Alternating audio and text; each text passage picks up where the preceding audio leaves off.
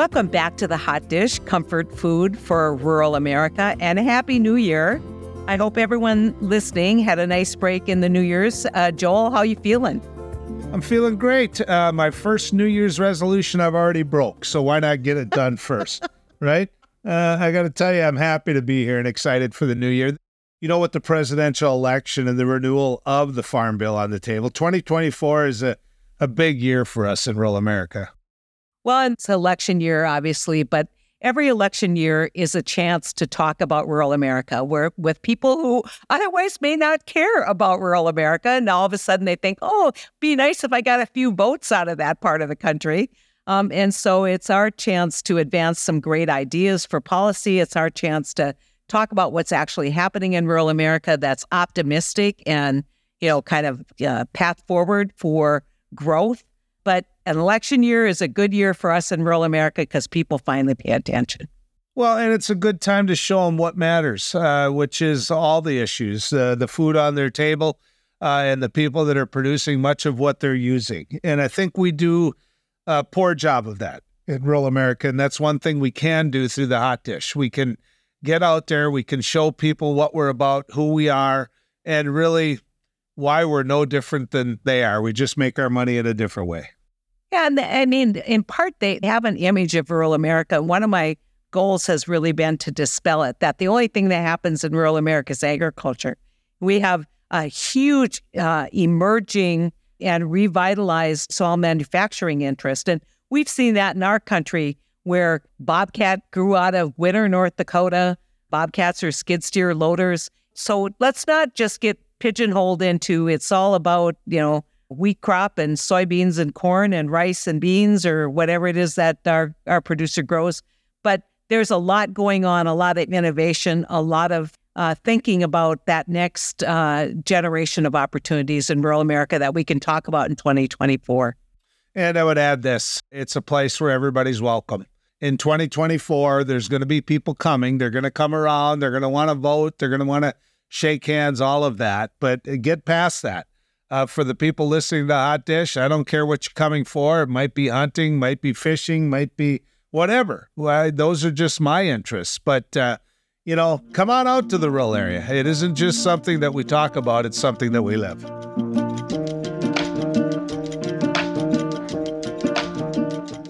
We're talking with one of the most important leaders we have representing rural America's interest in Washington, D.C. And that is our 2023, let's have a drum roll, One Country Project Rural Champion Award winner, Senator Jon Tester. How could you not give that award to the only real farmer in the whole group of United States senators? Those of you who know John, he's famous for his flat top. He is famous for his um, videos on the work that he is doing on the farm. But mainly, he is famous for his straight talking, uh, no nonsense approach to becoming a United States Senator and serving as a United States Senator. But I'm going to tell you, Jon, by way of introduction, something that maybe people don't appreciate uh, about you, and that is your advocacy for veterans, um, or some people say veterans. Uh, we in North Dakota say veterans. You know, you have been the go to source, you have been the voice, and obviously, you know, Montanans care a lot about the people in Montana, and a lot of them are veterans. But I think it just represents for me your commitment to honoring your word, the word that we give to the men and women who um, defend our freedom. It's a rural value that you bring, and you remind people every day of those values, especially through your advocacy for veterans. Thank you. So I don't know where to start or where to end. First of all, thank you for the one Country Project Rural Champion Award. I appreciate that a ton. And I will tell you that as I travel around the country, I continually talk about my friends that are no longer in the United States Senate. Uh, one Heidi Heitkamp, one Claire McCaskill, and one Joe Donnelly for sure. And uh, I just want to tell you that you know things change and times change, but the truth is, is that the country is not richer by not having you three in the United States Senate. I'll just tell you that the work that you guys did you talk about my work, but the truth is, his work that you guys did was incredible, and uh, and I wish you're still here, but you're not. And now you're doing good work out in the private sector, making a difference, and and, and I appreciate that, Heidi. As, well, uh, Thanks, Jon. As somebody that uh, you know is serving, still serving in the Senate and still trying to do things, we need folks like you out there talking about rural America and, and how important the policies we pass, how important it is for them to work in rural America. So I just want to thank you there. So often uh, people ask, oh, what's the difference between you know, Republican foreign policy and Democratic foreign policy. And I've been thinking about it a lot lately. And, you know, I think the work that we did in the Senate and you, you know, really represent this value. We had a, a Secretary of Agriculture who said, get big or get out. Yep. That's not what we think is good farm Nope. policy. If Nope. you grew up in a small town that relied on, you know, a guy coming to town and buying a part here and there or, or going to Mhm. the drugstore or, you know, uh, using the local implement dealership, you know that it's the small farmers that keep that operation going. So when you look at get big or get out, um, Jon, you've been advancing a lot of great policies, like Yeah. the ability for farmers to fix their own equipment without uh, voiding warranties. Can you can you talk about kind of where you see that get big or get out versus you know let's support the producers who are out there making communities work. So I think what we've seen with uh, with the folks when the secretary said get bigger, get out. I think we saw a lot of folks get bigger, and we saw a lot of folks get out for a number of reasons, for pricing reasons and other reasons. And what we've seen, the result of that is, is rural America is severely diminished. And so I couldn't agree, agree with you more. I think it's bad policy, and I think it's an accurate policy too. And I think the land grant colleges are really important in this in this overall scheme of things because if they can teach people how to farm without having to have 5, 10, 20, 30, 40, 50,000 acres of land, that's good. I mean, my wife and I, for a good many years, uh, supported two families on 1,140 acres of land. And we did that because uh, we maximized that ability on that farm. We raised hogs, we raised cows, we cut up some beef. For a while, I taught school. For a while, I did crop adjusting. You just did what you could do to make a few extra dollars to make things work. So you got to have a farm bill that works for those small producers. And if you don't have a farm bill that works for those small producers, they're going to go broke. Or if you have a farm bill that uh, skews it for the big guys so they can pull in three, four, five, six, seven hundred thousand bucks a year, not over ten, but a year. That that skews it too. So we need to make sure that that we have a farm bill that works. And by the way, uh, it's one of the things that you worked on, I worked on, and they're working on right now because I just talked to to Stabenow about this. Is, is who's the chair of the Ag Committee? Uh, this is a young farmer program to make sure that people who want to get back involved in agriculture have the opportunity to do that because it's such a high cost business to be in. But the truth is, is that uh, I think you, you nailed it when you said it's a big difference in the parties. Get bigger, get out versus let's make rural America all it can be. And policies from Washington, D.C. make a difference as to whether people are going to be able to afford to stay in agriculture and, and support their family and, and continue to support rural America. Well, Senator, I follow you on, uh, well, I'm just going to say Twitter. I don't care much for the X thing, but I, you know, I see you butchering on there and I they just want to put in my order for half of a half, if that's okay. Man, Is tell that you, a- Is that a deal? That's uh, I I wished I could. I you know we're going to screw around here in Washington D.C. We're working on a supplemental, and I got I want to get that supplemental done for Ukraine and for Israel and for Indo uh, Pacific and for the southern border and all the above. But they're going to screw around here. It's cutting into my meat cutting time. If you know what I mean. well, you're good at it. I follow it. and I know a little something about it myself. I have to say this my radio show goes well into Montana, into Yeah. the eastern part of Montana, which is one Yep. of the more conservative parts of Montana. It is. But they like you.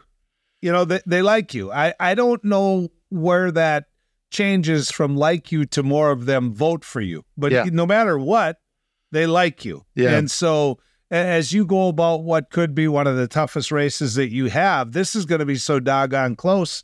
A hundred of those could make a difference. Well, there's no doubt about that. I've always had close races, and you're right. We appreciate every vote we can get from from everybody out there. I think that this race isn't going to be a heck of a lot different than the other three I've had, in that they're going to try to make me into something that I'm not and run against that person.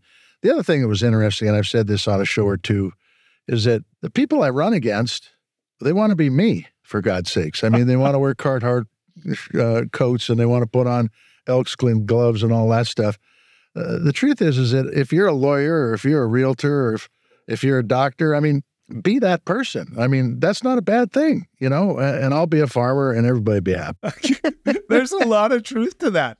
I mean, you know, these guys don't have a marker on the Carhartts. I mean, they don't. they, they, don't. They if they got a little uh, cattle blood on there, the first thing they do is run to town and buy another one. So yeah. I mean, you're pretty well, you know, right about that. And I'm gonna tell you, and I think it's the same thing with North Dakota, but Montana can see the BS factor. I don't know if I can say bullshit or not on this show, but uh, the truth is, is they know it when they see it, and and so you might as well be real because that's what people expect you to be. Yeah, Senator, when you look at the rural area, you talked about less people in it. There's more expense to it, uh, yeah. uh, as you know, and one of the things I, I, know that you've prided yourself on is being able to succeed from a rural area, and that means yep. broadband, that yep. means water, that yep. means roads. I mean, how do we keep getting better when it comes to that in the rural areas? Well, look, I, I, think there's so many pieces of this puzzle, Joel. I mean, I think p- part of it is we've got to have competition in the marketplace on the input side and on the product side, on the commodity side, on the food side. And the businesses overall is really, really way too consolidated for capitalism to work like it needs to work. And so we've got to work on that. You know, when I think it was 1921, 1922, they passed the Packers and Stockyards Act because the meatpacking industry was too consolidated. 100 years later, we're more consolidated today than we were when they passed the Packers and Stockyards Act.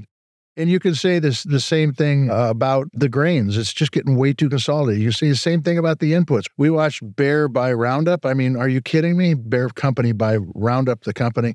That's just more consolidation. That's less competition. That doesn't give farmers a break to be able to make capitalism work.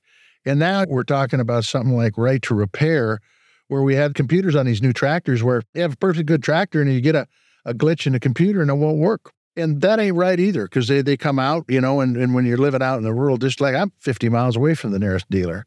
And so it's a 100 mile round trip. Hell, that alone costs several hundred dollars.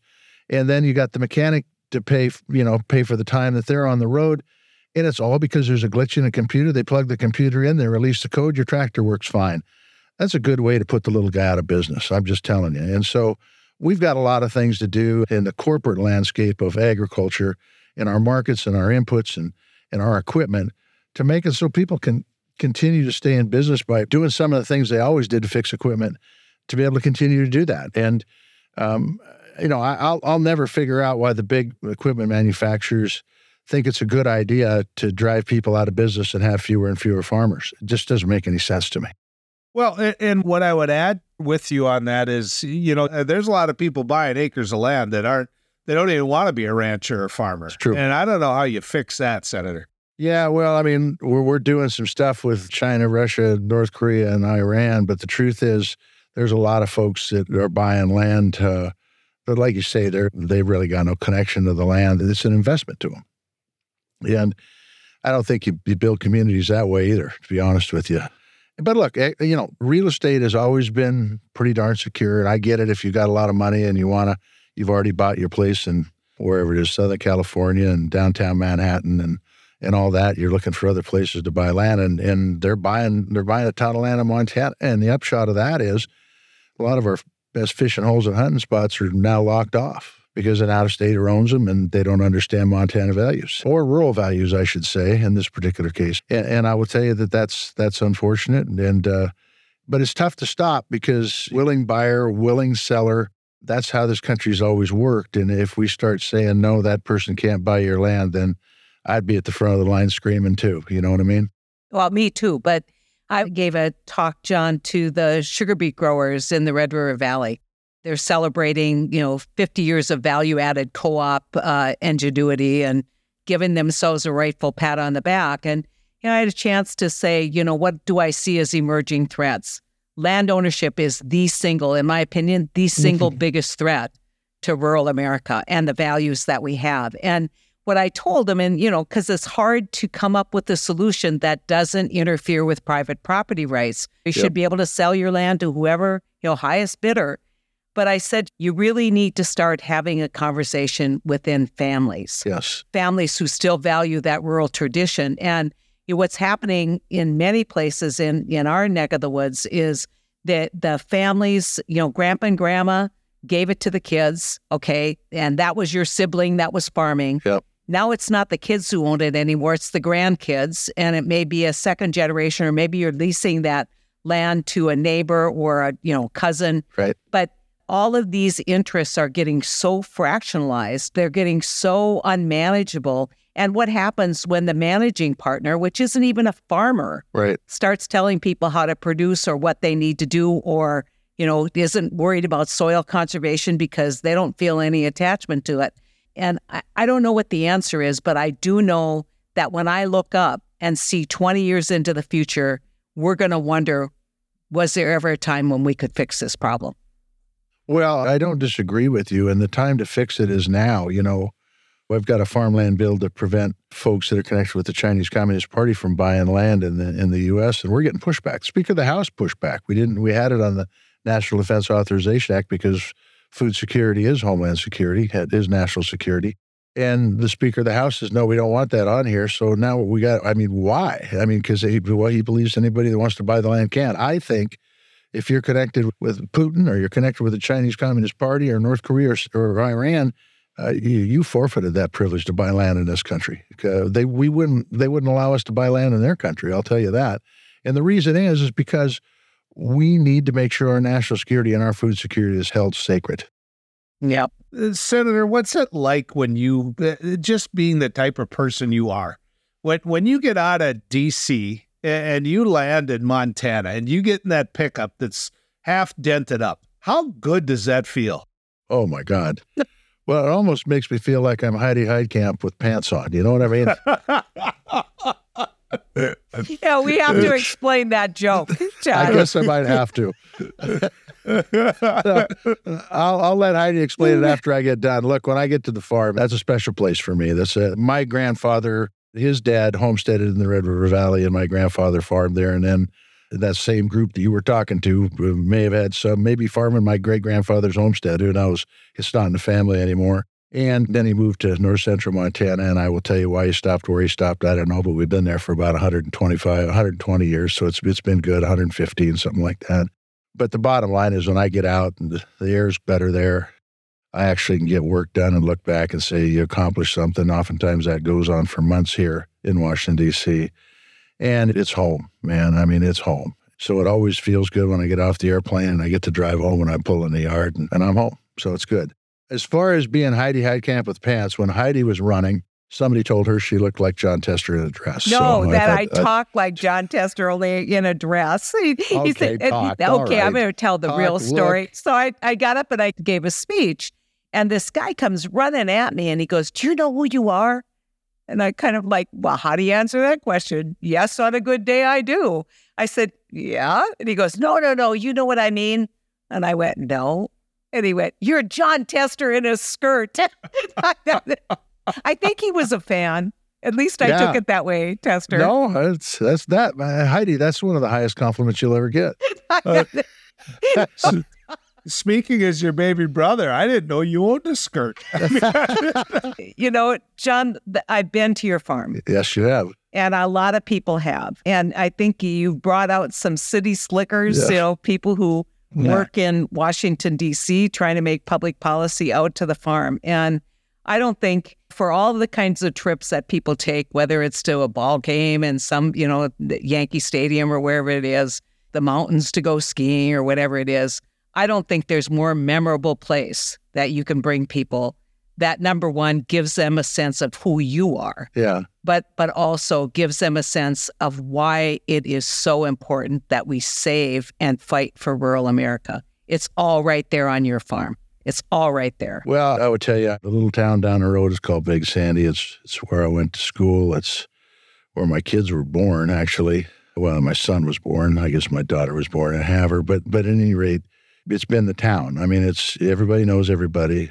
Hell, most people are related enough. You go back a few mar- few marriages. But it breaks my heart when I go in that town, drive into the town, and you know, like when I was growing up, we had two hardware stores. Now we got nothing. We had three grocery stores. Now we got one. Um, you know, we we had five bars. Now we're down to two, maybe three on a good day.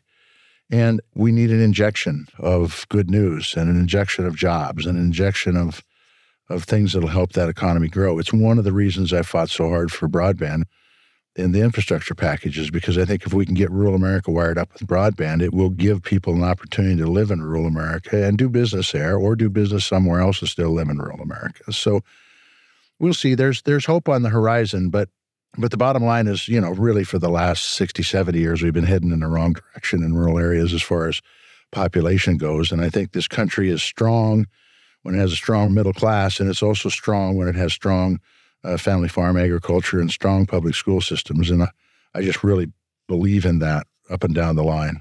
Yeah, and people may listen to this and say, well, it's just, you know, get big or get out. It's inevitable. It doesn't have to be inevitable. Doesn't Nothing in be. this country is inevitable if we apply leadership yep. and resources and trust the people who live there to yep. basically build it back and build it back better. 100% correct, Heidi. 100% correct just one technical question, Senator, and I'm I'm really curious about this because we saw it here in, in, my backyard. COVID actually helped some of the rural areas uh, with what yeah. you and others accomplished, and Heidi uh, making sure that we had good broadband in these rural areas. There was a lot of people that found out they can work from home, work in some of these rural areas. Oh, there's no doubt about it. There is, and and there's more opportunity that we're just scratching the surface, quite frankly. But every time I fly home, if I get stuck next to somebody, I, they're telling me about opportunities that have come about because of broadband. I think that there is incredible opportunity when you can talk to people, and broadband allows you to talk to anybody in the world at any moment in time. And that brings around opportunity for people to live in areas that they normally wouldn't be able to live in. And and look, I, I will tell you, if you're interested in watching pro baseball games, uh, Big Sandy ain't the place you want to live. Okay, but if you're interested in going out and, and getting yourself an antelope in the fall during hunting season, Big Sandy's a place you want to live, if you know what I mean. So it's not for everybody, but I do think that, uh, look, I, I, I, couldn't live in a big city uh, all the time. It'd drive me crazy. And, and, a lot of people can't drive it, live in rural America to drive them crazy. But for a vast majority of people in between, uh, it's opportunity. And, uh, and, and we need to continue to work on giving people opportunity. Well, Jon, I just want you to know that uh, the podcast is open to you anytime. We hope that some of the policymakers that listen to us across the country hear some words of hope, but also some great ideas like the work that you're doing, whether it's antitrust, whether it is the right to repair, uh, whether it is, you know, kind of nibbling away and then taking the big policy moves to figure out how we can get smaller producers successful financially on the farm. And a lot of that is conservation, a lot of that is growing specialty crops that need to be protected in this farm bill. And so that's right. There's a reason why, uh, not just because of how you look. I have to say that. There's a reason why you got the champion of rural America support from the One Country Project. And so thank you so much, Jon, for coming on. I look forward to uh, maybe coming over to Montana in 2024 because, Absolutely. you know, if it helps, I'll come. If it hurts, I'll stay away. No, no, you're you're always you're always welcome, Joel. You're always welcome too, and I will tell you that I'm incredibly uh, flattered by the Rural Champion Award. I appreciate it very, very much. It's uh, it means a lot, especially coming from the One Country Project. So thank you. Well, one last thing, Senator. You know, you you take those guys that want to be you, that come from outside the state and want to run against you. They're going to be on the same stage with you sometimes, so don't yeah. take any shit from anybody. Okay, hey man, I, uh, I, I don't plan on that. That's for sure. But uh, you know, it's a crazy damn world we live in. I just got to tell you, you bet it is. But but you know, it's still the greatest country that's ever existed on earth, and we shouldn't take that for granted at any moment in time. It can that can change, and yep. It's one of the reasons. I mean, right now I'm dealing with a thing called a supplemental for for Ukraine and Israel and Indochina and the southern border. The folks I serve with here got to get real, man. Uh, if if we don't get that supplemental out, I'm telling you, as sure as I'm sitting here, the world order will change, and we will not be the beneficiaries of that change. Yeah. so we got to do some stuff. Yeah, Jon. I not to belabor the point, but I spent one week in May in Ukraine and another week in September in Ukraine. And if they would just meet, now I'm not talking about Zelensky, man of great courage, great leadership skills, but the people we met with were the soldiers who were coming on and off the front, the people who were fighting for their country, the women who had lost their grandparents and were still trying to keep civil society going. I have never met braver people. And to suggest that we should not support these people in fighting back against the greatest tyranny Yep. in the history of my lifetime is mind bogglingly stupid to me. I can't Yep. believe that people would not be helping you every step of the way to get the resources to to Ukrainians to fight this fight that they're fighting for all of Western civilization, in my opinion. Well, I'll tell you, I've been in that region too. I've been in Poland, and Latvia, and Lithuania, and, and I will tell you, I've never seen people that were more hungry for democracy. And if, if we as a nation can't lead and can't support that, what the hell have we become? Truly, what what have we become? Uh, it's it's pretty crazy. Uh, and your friend and my friend, I keep thinking, John McCain, if there was one thing that's happening right now, John McCain's flipping in his grave thinking that That's we would fact. not stand with Ukraine. And it's time to quit making excuses, and it's time to get them the damn money. Amen. I'm with you. Hang in there. We'll do it. We'll do it. We'll talk to you later, Jon. Be well, Jon. Take care, you guys. Well, folks, thanks for joining us here on the Hot Dish. That's our show. Uh, anytime I get a chance to hang out with Heidi Heitkamp and Jon Tester, it's a good day. It's a really good day. One of them cheats at Pinochle and the other doesn't. You go ahead and figure out which one it is. Thanks for joining us and uh, hope to see you a lot in 2024. To learn more about the work of the One Country Project, visit onecountryproject.com. And if you like the hot dish, write us a review on Apple Podcasts or wherever you get your podcasts.